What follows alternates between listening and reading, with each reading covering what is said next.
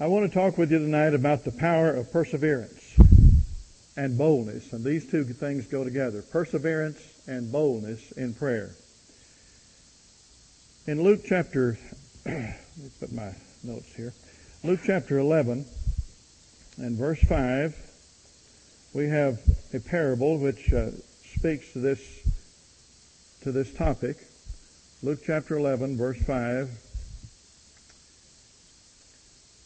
says, For a friend of mine is in a journey, uh, let's, verse 5, I'm sorry, and he said unto them, Which of you shall have a friend, and go, and shall go unto him at midnight, and say unto him, Friend, lend me three loaves, for a friend of mine is in his journey. Now remember, this is just right after the model prayer. For a friend of mine is in his journey, and has come to me, and I have nothing to set before him. And he from within shall answer and say, Trouble me not, the door is now shut, my children are with me in bed, and I cannot rise and give thee. I say unto you, though he will not rise and give him because he is his friend, yet because of his importunity, and that word importunity means shamelessness. he wasn't ashamed. Because of his importunity, he will rise and give him as many as he needeth.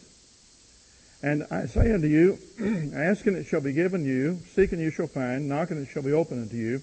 For everyone that asketh receiveth, and he that seeketh findeth, and to him that knocketh it shall be opened. Now another parable uh, given in the 18th chapter of Luke speaks to the very same notion of perseverance, importunity, keeping on, keeping on, asking the Lord. Chapter 18 and verse uh, 1 through 8. And he spake a parable unto them to this end that men ought always to pray and not to faint, not to give up not to quit, saying, "This was a city. Ju- there was a city, a judge in a city, a judge which feared not God, neither regarded man. And there was a widow in that city, and she came unto him, saying, Avenge me of mine adversary. And he would not for a while, but afterward he said within himself, Though I fear not God, nor regard man, and this is sort of funny the way this works out. He said, I don't fear God, no, I don't fear man. Yet because this widow troubleth me, no reflection, ladies. I will avenge her, lest by her continual coming she weary me, she tires me. And the Lord said, Hear what the unjust judge saith. And shall not God avenge his own elect, which cry day and night unto him, though he bear long with them? I tell you that he will avenge them speedily. Nevertheless, when the Son of Man cometh, shall he find faith on the earth? Often, the question has been asked, and I'm going to tie this together here with these two parables. Often the question is asked, why do we have to persevere or keep on asking God for that which is to be answered? If God's going to answer it anyway, why doesn't He answer it when we ask it? And I want to admit to you tonight, I don't have the complete answer for that. And I have not found anybody, I've not found a book yet that does have the answer to that, the complete answer. I've got some, I've got some information about it. But I do know from God's Word that He longs to bless us, doesn't He? I believe that's truthful. God longs, loves to bless us. And yet answers do not always come immediately or when I expect them. You see, I do not believe that God answers simply because we keep on asking, and I want to clarify that. I don't think he just makes us keep on, and finally gets tired of hearing us and says, okay, I'll give it to you. Don't think that's the case. But rather, he sometimes answers as I keep on asking. Another question that is asked, and I have asked this, why is it that I can pray according to the stated will of God in the Bible, and yet I do not see my prayer answered as I anticipated? Now that's a real mystery to, to those of us who are the Lord's disciples. And I think it's without a proper understanding of this seemingly contradiction, and that seems to be, if it's God's will, why doesn't He answer? The proper understanding of this seemingly contradiction, one will have to, uh, will be anything but bold in prayer. If we don't understand that, we're not going to be bold in prayer. We're not going to keep on asking. You, are you with me? Or if we don't understand if we think that's a contradiction, that here God said He's going to do this and He wouldn't do it, and He's not doing it, then we'll become less bold and we'll just finally just fade away as far as that prayer is concerned. So I need, I think there needs to be a clear understanding of the biblical concept of, pers- uh, of uh, pers- uh, perseverance and boldness in prayer because these two are coupled together. These two characteristics. These two, these, these, the practice of these two concepts go together in the scripture. Is perseverance, keeping on, and yet while we're keeping on, we're still bold as we ask. You ever seen anybody ask and they just keep on asking, keep on asking. Finally, they say, well, nothing's going to come of this, and they just kind of fade away. Well, these two concepts go together, perseverance and boldness. Perseverance in the Scripture is taught, uh, is taught in the Scriptures. I read Luke 11, 9, and 10. We'll read that again. He says, I say unto you, ask. And I understand the tense here in the Greek means keep on asking, and it shall be given you, seek, or keep on seeking, and, it, and you shall find, knock, and keep on knocking, and it shall be opened unto you, for every one that asketh receiveth, and he that seeketh findeth, and to him that knocketh it shall be opened. As I see it, in this importunity contains at least three elements that's revealed in that scripture. Ask, which I understand to be perseverance. In other words, it's a refusal to accept a denial when God's will is known. Now that's a key. When God's will is known, to be refused or to refuse to accept a denial. And I just put these notes in this afternoon as I was resetting this. I've got to confess to you, there's so much I pray for, not knowing the God's will. You ever think about that? There's so much that I pray for, and I can't speak for you, that I don't know God's will in it. So this ask is perseverance, a refusal to accept denial when I know God's will. This seeking means determination, a willingness to spare no time or trouble till an answer comes. And this knock represents to me intensity, which means a willingness to give our whole being to God in supplication, which results in the boldness to lay hold of God's strength. God's strength to persevere, God's strength to keep on. this woman that was coming to the door, she kept knocking. And I can visualize her as she knocked two or three times and nothing happened and she listened closely perhaps and she knocked some more and then she heard a little movement and finally somebody came to the door, to, gave her that little message, don't bother us. And she, she was, she turned around, went down the sidewalk a little ways and finally she came back and she knocked again and, and, uh, and of course I'm getting the two stories mixed up here, but as, as, as they would come back and knock and knock and knock. Finally, the fellow said, I can't take this anymore. Get him some, get him some bread, whatever he needs. Intensity.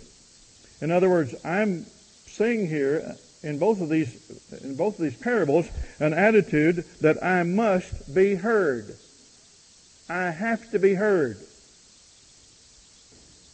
Now, this is very difficult. And the reason that this is difficult is because we are lazy. Yes, we are. We're lazy, so we stop praying. We stop asking.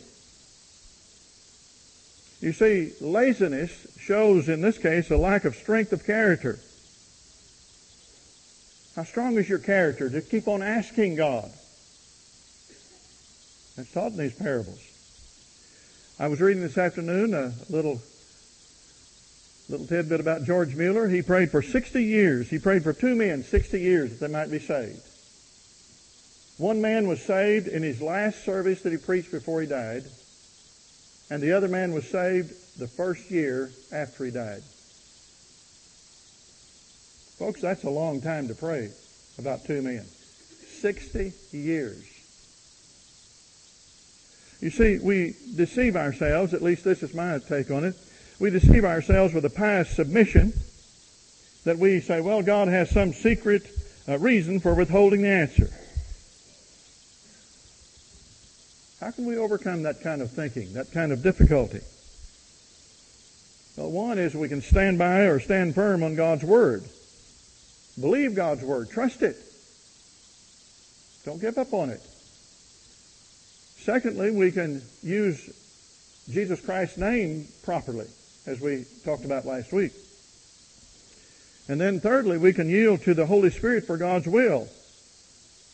In other words, when we come to the place that we have no will of our own, but not my will, but thine be done. And then fourthly, we can accomplish this by having the right motivation in prayer, and that'll be another lesson, but if the pastor wants that one. In maintaining a right motive, which is to glorify the Heavenly Father. You see, such application of the Word, God's Word, will encourage you to continue even when the answer is delayed in time. Now don't tell me that you don't get impatient. If you live in this country, in this culture, you are impatient. All I've got to do is just get you in a traffic jam out here and just wait a while. you see, there is sometimes needed a heaping up, quote unquote, a heaping up of prayer. I illustrate this, and this is not original illustration with, my, with me, but it was, it was good, that a farmer must take his 10,000 steps and sow the countless seed, and then the crop appears. Someone said that nothing is found without labor and effort. You see Jacob in Genesis chapter 32, verses 24 through 30, and I'm just going to use a couple of verses, three verses here. This is what it says. He said, Let me go, for the day breaketh. Been with God all night. And he said, I will not let thee go except thou bless me. You ever been there with God? And in verse 28 of the same chapter, and he said, Thy name shall be called no more Jacob, but Israel, for as a prince thou hast power with God and with men, and hast prevailed. Prevailed is the key word took all night. You see, the flesh, our old nature, self, and sloth, that's another way, another word for laziness, has to go. Jacob's words in verse 26 that I just read, where he said, and he said, I will not let thee go except thou bless me, is somewhat like Jesus' instruction in Mark 11, 24, when he said, Therefore I say unto you, what things soever you desire when you pray, believe that you receive them and you shall have them. But again, the question, why is it that we sometimes have to wait so long? Am I the only one here that's ever asked that question? Why is it that we have to wait so long? Well, again, I come back to my illustration. You know, the farmer knows that a crop must have its full moisture and sunshine before the crop appears. And that requires patience. I've never heard of a farmer going out and sowing the seed and expecting the next day to have the crop ready to harvest. But that's sometimes the way we pray. And if the crop isn't there, we quit praying, so to speak. Uh, I've said that this is this is a way of children. The children like to pick half-ripe fruit, don't they? Half-ripe fruit. We used to have a grapevine in our backyard in Denver, and and kids come over there and, and they'd want to pick them. It didn't matter whether it was green or what. I mean, they, they were grapes and they intrigued them, so we want to pick them. Well, we as God's children oftentimes want answers now, even if it's not God's time. And I'm hoping I'm building with you. And the answer to this, why we must delay. you see, we love to see our children return home from school at the end of the day most of us, that is. But we wait for the training to be completed, which takes years.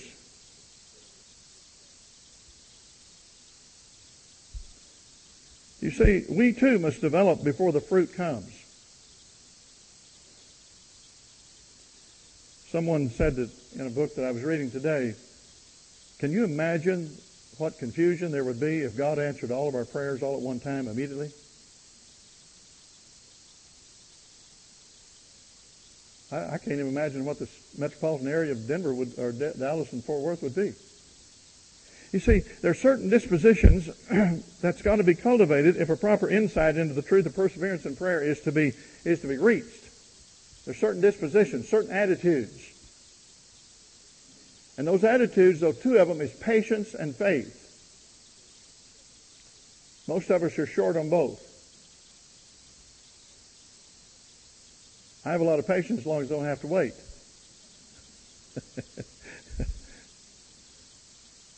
I was uh, going to the, the, tax office this morning, the appraisal place, and man, I got off on 35, and all I could see was just two lines of, of traffic all the way to 820. I said, this won't do. I may get lost, but I'm getting off of here. I'm going to find another way. Well, it took me longer, but at least, you know what I said to myself? At least I'm moving.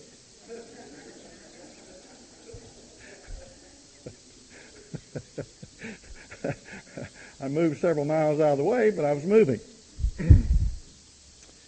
you see, faith holds the promise, and I want to say this just to review. There, there, there's conditional promises such as John 15, 7, which if you abide in me and my words abide in you, you shall ask what you will and I will give.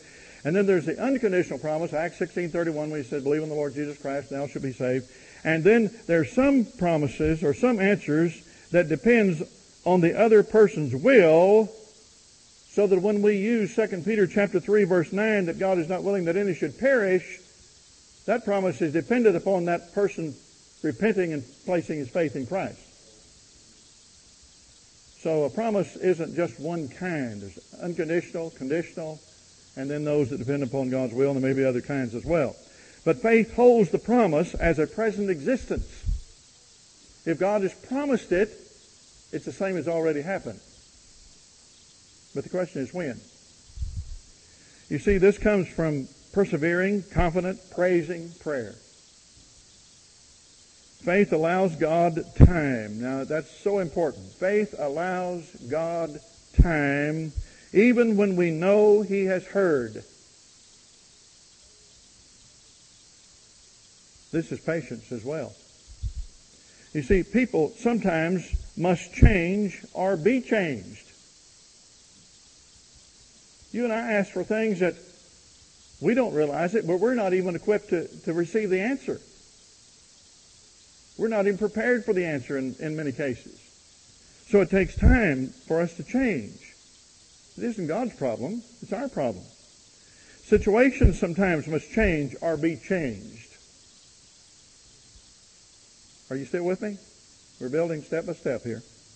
You see, the answer will come in time but the disposition of patience or the attitude of patience must be developed and must be cultivated.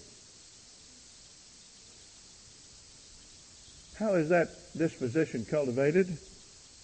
In James chapter 1 verse 2,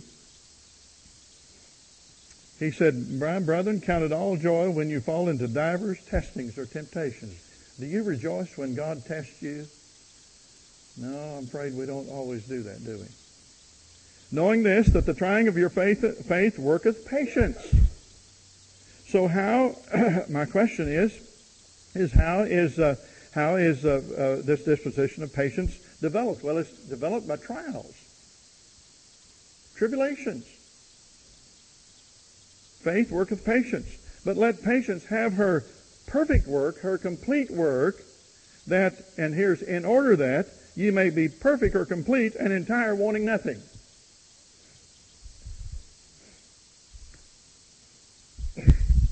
You see, faith rejoices, and again, tying these two together, faith and patience. Faith rejoices in the unseen answer as a present possession and is combined with patience that keeps on asking until the answer is revealed. Let me go over that again. Faith rejoices in the unseen answer as a present possession. It's not here yet, but it's it's the same as ours, and is combined with patience that keeps on asking, perseverance, until it's revealed. Now there's a great danger involved here as I see it. as the answer is delayed, we're tempted, highly tempted, to conclude that our request was not God's will. You see, uh, George Mueller could pray 60 years for two unsaved men, and he knew for sure it was God's will because 2 Peter chapter 2 verse 9, 3, 3 verse 9. He knew for sure that. So we we, it's easy to conclude, well, I've been praying about this all year. I've been praying about this a whole day. and it hasn't happened yet. So it must not be God's will, even though it's a, it was in accordance to God's word and spirit directed. And again in James chapter 1 and verse 5 and 6 through 8, I should say, 5 through 8. If any, man, if any of you lack wisdom, let him ask of God that giveth to all men liberally and upbraideth not, and it shall be given him. But let him ask in faith, nothing wavering. Nothing wavering. That's a big demand there. For he that wavereth is like a wave of the sea, driven with the wind and tossed. In other words, the waves here one time, it's gone the next. For let not the man, that man think that he shall receive anything of the Lord. A double-minded man is unstable in all of his ways. You see, folks, in this perseverance, we need to learn to give God time. It isn't that He's incapable, and He's not governed by time. We're governed by time. We're in a, the measured portion of God's eternity. Time is for human beings only. But we need to give God time using our language. Uh, you know, we, we, we may not be in the frame of mind to receive, in this case here, we may not be in the frame of mind to receive wisdom. I'm confident one thing, I'm confident this, that a lot of people wouldn't know wisdom if they met it. So God has to prepare us. And those are the people that says, you know, I know it all. I need wisdom, but I know it all. we got to give God time, and God needs time with us. God needs time with us. The great blessing is as the answer is delayed, it brings heart searching times. You know, I was thinking this evening, I had to get here early and was by myself up there in that, that room studying, and I thought, can you imagine what all Jacob had to go through that night? He talked with the Lord all night. Can you imagine that he had to admit to God all of his mistakes and all his supplantings and, and his, his his wrongdoings. All night long, he wrestled with God. And let me tell you something, God was on top. God no doubt had him pinned for most of the night. so you see, it's delayed to bring heart-searching times. My, when we when we when we wait upon the Lord and we persevere and we keep on asking and, and exert patience, the Lord is dealing with us and He's teaching us things about ourselves and about Him that we would never learn any other way. Wouldn't we be spoiled Christian brats if God gave us everything instantly when God gave when we asked for it? We say that about other people's kids, don't we? They're spoiled brats. They get everything they ask for, and even more. No, we, conf- we in that time we discover our sins. We we confess them. We give up things and are led to change things which hinder the coming answer. This is involved in the cost of prayer back several lessons ago. About 48 lessons ago, Brother Dodson. So, the great blessing is, in his delay, is it brings a closer fellowship with our Heavenly Father.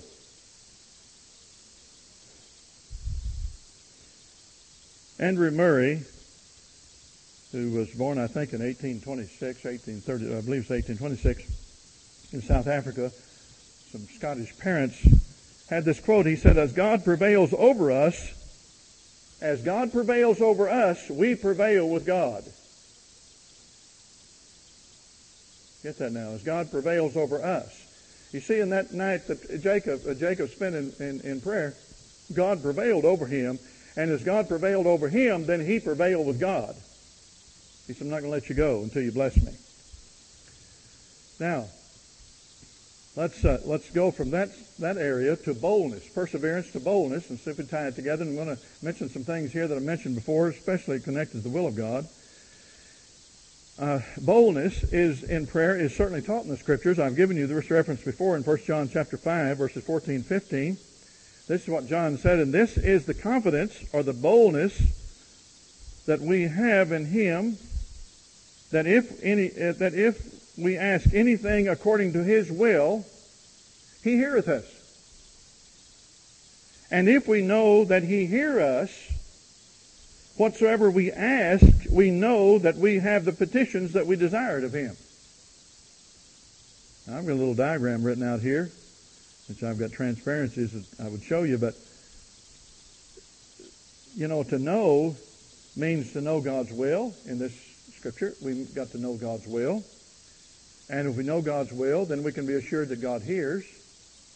And if we're assured that God it's God's will and God's hear, God hears, the scripture tells us God will answer. Now don't water that down. Don't don't say, well, you know, if this and that, something else. That's exactly what that verse says. The great hindrance to believing prayer is number one, not knowing if what is asked is according to the will of God. That's a great hindrance to believing prayer. Because when that happens, there's no boldness that's present. If I do not know for sure it's God's will, I cannot really boldly ask.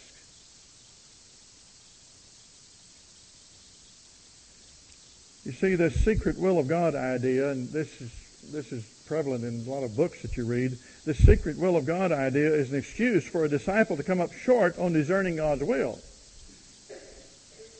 In other words, well, I'll take a chance on it. We'll just take a chance. This is God's will, so I'll ask it. Well, keep on asking, and finally say, well, it, well, it's apparently God has secret will. He's keeping from me, and well, let me know it. Well, that's that's a cop out.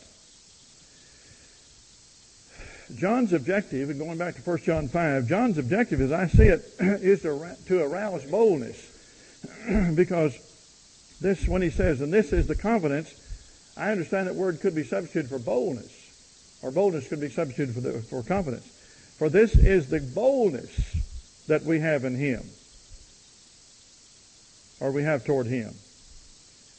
In other words, uh, He's saying, and I'm quoting here, Father, you know, and I know that I ask according to your will.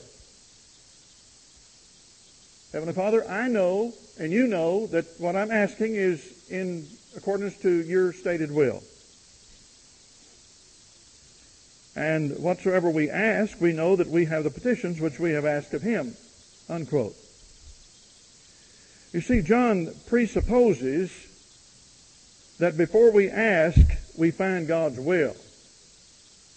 Now, I want to say again what I said earlier, and that is, I find that a lot of what I pray, I do not know what God's will is involved in it.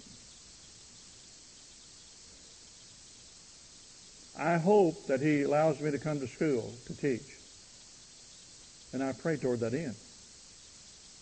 But I don't have a solid scripture that tells me that in the morning I'm going to be here safe and sound at sometime, whatever time I'm supposed to be here.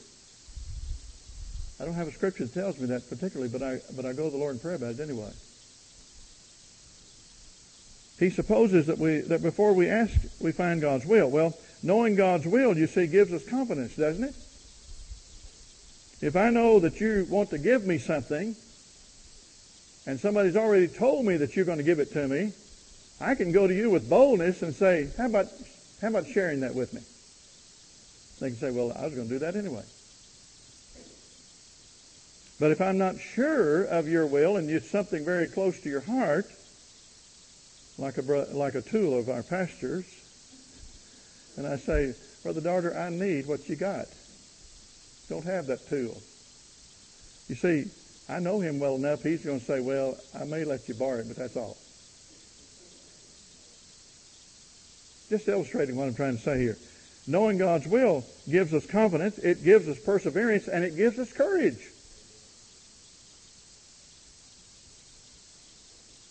But guessing about God's will will not give any of the above. Many of the Lord's people do not really believe that we can know God's will. Now that's true. Uh, I found this to be so, even in, in some of the reading material I have.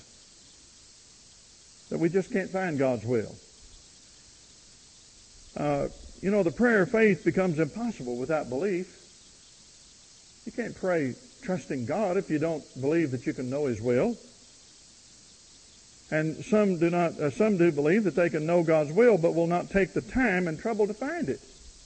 And I've, I've dealt with this before. You see, God's will, at least one source, is the Word of God. If you don't take the time to study it, you don't take the time to even read it in your daily Bible reading, and you just read it once in a great while and it lays there dormant, there's no way you're going to know God's will. Well, this brings me to the next thing, and I've already said this in another uh, another lesson or so. How does God lead His children to know His will? One is by the Word. Secondly is by the Holy Spirit. And you've got to know this, that the Lord never, ever leads contrary to His stated Word. Not even for you or for me. God's Word is definitely God's revealed will, isn't it? I'd hold my Bible up, but my daily Bible reading would fall out, Pastor. Felt so sorry for him the other night. He just dribbled out here. That was Sunday morning, wasn't it? God's word is His revealed word, uh, is His revealed will. I'll guarantee you this: that if you were in somebody's will and you knew that you, you had a you had a hunch that you were going to that you were involved in that will for a million dollars, you'd read that will carefully, wouldn't you? And you'd say, "I want to read it right now, every word of it." I was in somebody's will, one of our church members, and wasn't well didn't work out, didn't wasn't supposed to be in the first place, and finally church member got crossways, and so so a relative of his told me, he said, Brother Zellner, you're not in the will anymore. well, I went with him to prepare the first will. He persisted in putting me in the will, but he, but then he got upset at me. He took me out of the will, so I wouldn't. I, I didn't care to read the will at all from then on. God's word is, is His revealed will. Now, in God's word, we have general principles, don't we, that are revealed by, uh, I'm sorry, general promises that are revealed by general principles. I don't have to, I don't have to stay here all night tonight to search through these 66 books of the Bible to find out how I'm going to get home or whether I'm supposed to go home because it's not going to be in there. But there's general principles that are involved in that I'm married to my wife. We've got a home and I need to go home with her because I need something to eat.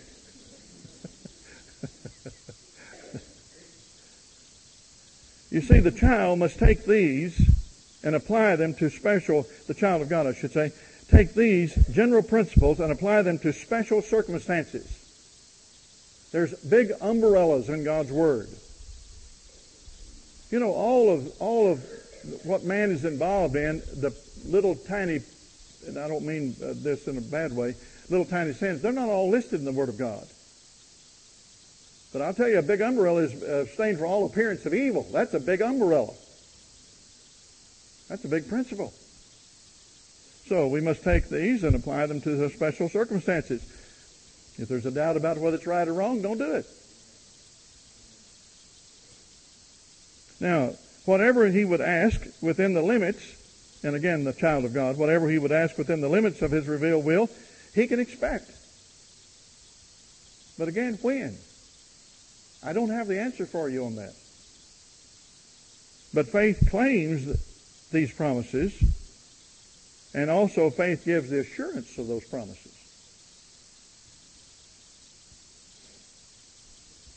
Now, not only in God's Word, and I've labored this long enough there, but we also find God's will through the leadership of the Holy Spirit. You see, God's will is something spiritual, and it must be discerned spiritually. It's not a matter of logic. Folks, we can put together a lot of things that if this equals this and this equals this, then this equals this, therefore it's God's will. That's not determining God's will. The Holy Spirit reveals God's will to His people through the Word and through principles of His Word. And I want to be clear there. You're just not going to wake up with Jesus at the foot of your bed tonight and He's going to tell you, you know, go out and kill your neighbor because you don't like him. I did it because the Lord, because the Holy Spirit led me to. Well, I've got a neighbor that kind of like that, but I, I can't go that way. you see, the Holy Spirit communicates God's wisdom, and He dwells within us, doesn't He? We, we believe that. The Scripture teaches that the Holy Spirit dwells within us, and so He communicates He communicates to us God's wisdom. The Holy Spirit makes the application of God's general principles found in the Word of God. He makes the application to our particular circumstance. I believe with all my heart that I can pray, Lord, what is your will in this matter here? I know you cover it in a big way, but I need this particular circumstance as to what I'm to do or not to do. And I believe the Holy Spirit will reveal that to us if we're patient. Sometimes He takes His time there too. So seeking God's will, seeking God's will while ignoring the union of these two of patience and faith will lead to what I call erroneous conclusions. Because if you, I say patience and faith, I should have said spirit and the word. If we just think about being led by the Holy Spirit, you're going to be, you're going to make discernments based on nothing but feelings. And if you just take the word only and leave out the Holy Spirit, then there's no leadership by the Spirit of God's word in your in your heart and my heart. You see, the Holy Spirit quickens or makes alive the word in my heart. As I read it, He He makes it alive. He makes it come alive. He applies it to me. I was just reading the first tonight before the service started. Just reading the first two chapters of, of First Chronicles. I don't know how all that applies to me. All those names and names and so and so begot so and so and so and begot so and so and but I read it and you know what that apply how it applies to me is because my God is a God of detail. And I can't just slough off things and say, you know, God doesn't pay attention. This it's such a small detail. God pays attention to small details. There's other reasons for that to be put in the Word, of course, but He quickens the Word of God in our hearts. He said, If you abide in me and my words abide in you, you shall ask what you will and it shall be done unto you. We're back to John 15, 7 again. You see, the real reason for unanswered prayer is found, and again I go to James chapter 4, verse 3. You know what it is. He said, You ask and receive not because you ask amiss. You ask wrongly, that you may consume it upon your lust. And folks, we've got to admit that many of our prayers, maybe I can just admit it for myself, not you, are nothing but just selfish desires. And I don't say that to bait you. I'm just saying I know that a lot of what I ask, I have to just retrace my steps and say, Lord, that request I just made was nothing but just selfishness on my part, just to make my day easier or whatever it might have been. Now, an important footnote is this, so that there wouldn't uh, to this is there there is much confusion. I recognize what I'm saying here. There's a lot of confusion about it. Hopefully, hopefully it isn't here tonight. But what God's will must inevitably uh, what God's will must inevitably inevitably take place. Is that true? No. No. God's will does not inevitably take place. I'll back that up in just a minute. Why do I say this? Because our wills, men's wills, interfere even though, uh, uh, because we have a free will. You see, God has made the execution of His will in many things dependent on the will of man. How much time did God talk to Israel, the northern kingdom, and later to Judah, the southern kingdom, about their sins and about what he was going to do if they didn't quit it. Well, finally, he took Israel into captivity. Years later, he took Judah into captivity by the Babylonians, didn't he? In other words, Israel's captivities, that was not God's will. So, God's will is not inev- does not always take place. You see, God, once God reveals His will, then the responsibility for the execution of that will rests with us. And I know what you're thinking. I've, pre- I've preempted you on this, and that is, does this put too much power in the hand of man? No. Because, you see, and I'm going to illustrate this. Uh, maybe poor illustration, but I'll give it anyway. Uh, prayer is like a uh, is like a hose or a water pipe. It simply directs the substance and the force to where it's needed. That's what prayer is. It's like a hose. You know, I watered my trees the other day. I hooked the hose on there. And the hose isn't the water. The hose doesn't furnish the power. It just furnishes the channel. And that's what prayer is to us. It's the channel through which God works to do His will here upon this earth. Isn't that great? Just channels. What a great honor that is. The will of God to bless is dependent upon the will of man to say where the blessing must descend. That's good. But we can, but we can ask, and then God's will be revealed, or His will be made clear. And I want to, I want to conclude on this note here, because sometimes God's will is made very clear in a negative sense. Abraham, and I read this from Genesis 17, verses 18 through 22. And Abraham said to God, Oh, that Ishmael might live before thee. And God said, Sarah, thy wife, shall bear thee a son indeed. Thou shalt call his name Isaac. And I will establish my covenant with him for an everlasting covenant, and with his seed after him. And as far as Ishmael, I've heard thee.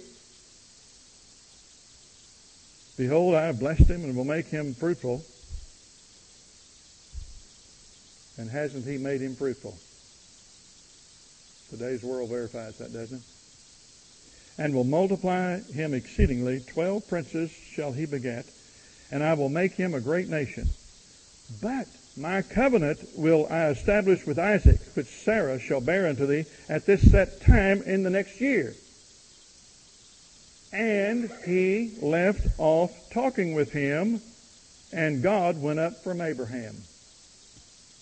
End of conversation. Moses had a similar experience. Deuteronomy 3, verses 23 through 26. And I besought the Lord at that time, saying, O Lord God, thou hast begun to show thy servant thy greatness and thy mighty hand. He's pleading. He's building a case. Talking about the greatness of God, the mighty hand of God. For what God is there in heaven or in earth that can do according to thy works and according to thy might? I pray thee, let me go over and see the good land that is beyond Jordan, that goodly mountain and uh, Lebanon. But the Lord was wroth with me for your sakes and would not hear me. And the Lord said unto me, Let it suffice thee, speak no more unto me of this matter. That's pretty final, isn't it? and then one more example in from the New Testament, 2 Corinthians 12, 7 through 9. Concerning Paul, lest I should be exalted, Paul says, above measure through the abundance of revelations, of the revelations. There was given to me a thorn in the flesh, the messenger of Satan to buffet me, lest I should be exalted above measure. For this thing I besought the Lord thrice or three times that it might depart from me. He persevered to a point. And he said unto me, that is, God said unto me, My grace is sufficient for thee, for my strength is made perfect in weakness. And then Paul says, Most gladly, therefore, will I rather glory in my weaknesses or in my infirmities, that the power of Christ may rest upon me or be exalted or be, uh, be shown in me, exhibited in me. You see, folks, we live in a world of ease and pleasure. We do. And this hinders our perseverance in prayer, in my opinion. We live in what I called, and I just made this up this afternoon, we live in an instant world. You may like instant mashed potatoes, but I don't really care for them. But since my wife cooks them, I eat them. I was looking in the grocery store the other day. My, how many instant things we have. I was I just put down a few things. You want strength today? What do you do? You take drugs. You don't work it up. You take drugs. And the way you can knock a hundred home runs. Be the best man on the uh, best man on the offensive line or defensive line. Instant strength. We want to lose weight. Oh my! I wish I could come up with an expensive nonsense diet like some of these companies do. You want to lose weight? Slow down on the eating. You don't have to pay somebody, but we want it instantly. I just heard an advertisement the other day. You know, if if you don't lose ten pounds and or fifteen, whatever it was, in so many hours, so we'll give you money back. Instant furniture. This is my thing here. I was sitting in the office today and put this down because I built my whole office out of a kit in three days. All I needed was a screwdriver. That's all. If I'd have built that myself, I'd have been here next year. Instant furniture. It all came in pasteboard boxes. What I'm saying, folks, we live, as I said, in a world of ease and pleasure. That's why we don't persevere. That's why we don't keep on asking. And even as we're asking, God is willing to answer. That's why our patience runs so short.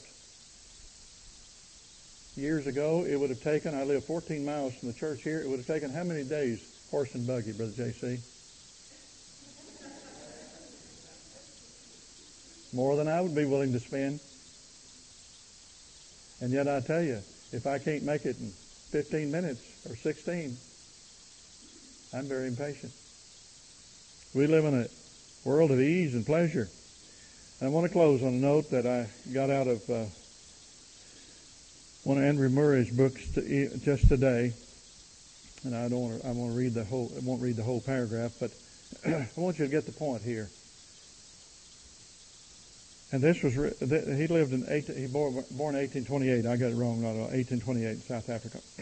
I'm saying that date because it's because that's it's a long time ago. And yet here he's what this is what he says. Shall men of the world sacrifice ease and pleasure in their pursuits? Uh-uh. The athletes that are getting ready to go to the Olympics, do they spend an hour every week or two? They spend days and days and days and hours and hours and hours training, right? To the people in the, commu- uh, in the computer world, did they get that just overnight? No. Shall men of the world sacrifice ease and pleasure in their pursuits, and shall we be such cowards? Now, this is not my words. Such cowards and sluggards as not to fight our way through to the place where we can find liberty for the captive and salvation for the perishing. Well, that's connecting. Let each servant of Christ learn to know his calling. His king ever lives to pray. The spirit of the king ever lives in us to pray. It is from heaven the blessings which the world needs must be called down in persevering, importunate, believing prayer. It's from heaven in answer to prayer the Holy Spirit will take complete possession of us to do His work through us. Let us acknowledge how vain our much work has been owing to our little praying or prayer.